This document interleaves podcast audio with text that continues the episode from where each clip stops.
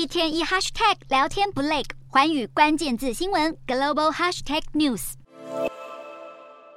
说到日本电车，你第一个想到的会是什么呢？是不是电车痴汉呢？其实这几年呢、在日本偷拍事件真的是急速上升。日本警察厅的数据显示，二零二一年呢，警方逮捕的偷拍案件就超过了五千零一十九件，不仅创下了新高，也比二零一零年多了两倍。今年三月，日本全国航空工会组织调查发现，大约有七成的空服员反映曾经遭到偷拍。比赛场上的运动员也常常成为偷拍对象。但是由于运动员身穿运动服，偷拍者的性剥削恶意很难证明，令许多的运动员身心受创。而为了防止偷拍啊，日本多数的手机制造商的产品都是无法关闭快门声的，但还是防不胜防。因为到目前为止呢，类似性犯罪的案件都是根据地方法律去起诉的，而随着啊他们的县市不同呢，这个不止财阀的范围不同，而且还差很大。因此现在呢，要立一个全国性的法案，预计。六月通过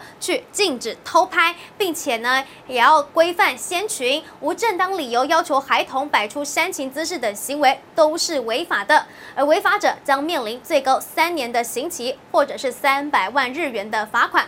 不过啊，就有一名偷拍者表示，最初他只是好奇心使然，后来是日渐的沉迷，手段愈发大胆。他直言呐，即便新法上路了，依然会有人造作，即便是判死刑，他们也不怕。至于亚洲呢，也是有好几个国家已经针对偷拍的行为立法了。来看到南韩，南韩呢是规定，因为偷拍色情影像而定罪者，最高处新台币二十三万元；若入监服刑的话，最长五年。不过啊，南韩的女性律师协会称，二零一一年至二零一六年，两千多件的偷拍官司，只有五趴的作案者坐牢。至于新加坡的处罚呢，是说偷窥罪的最高刑期是两年，或处以罚款、鞭刑，也可能合并上述的处罚方式。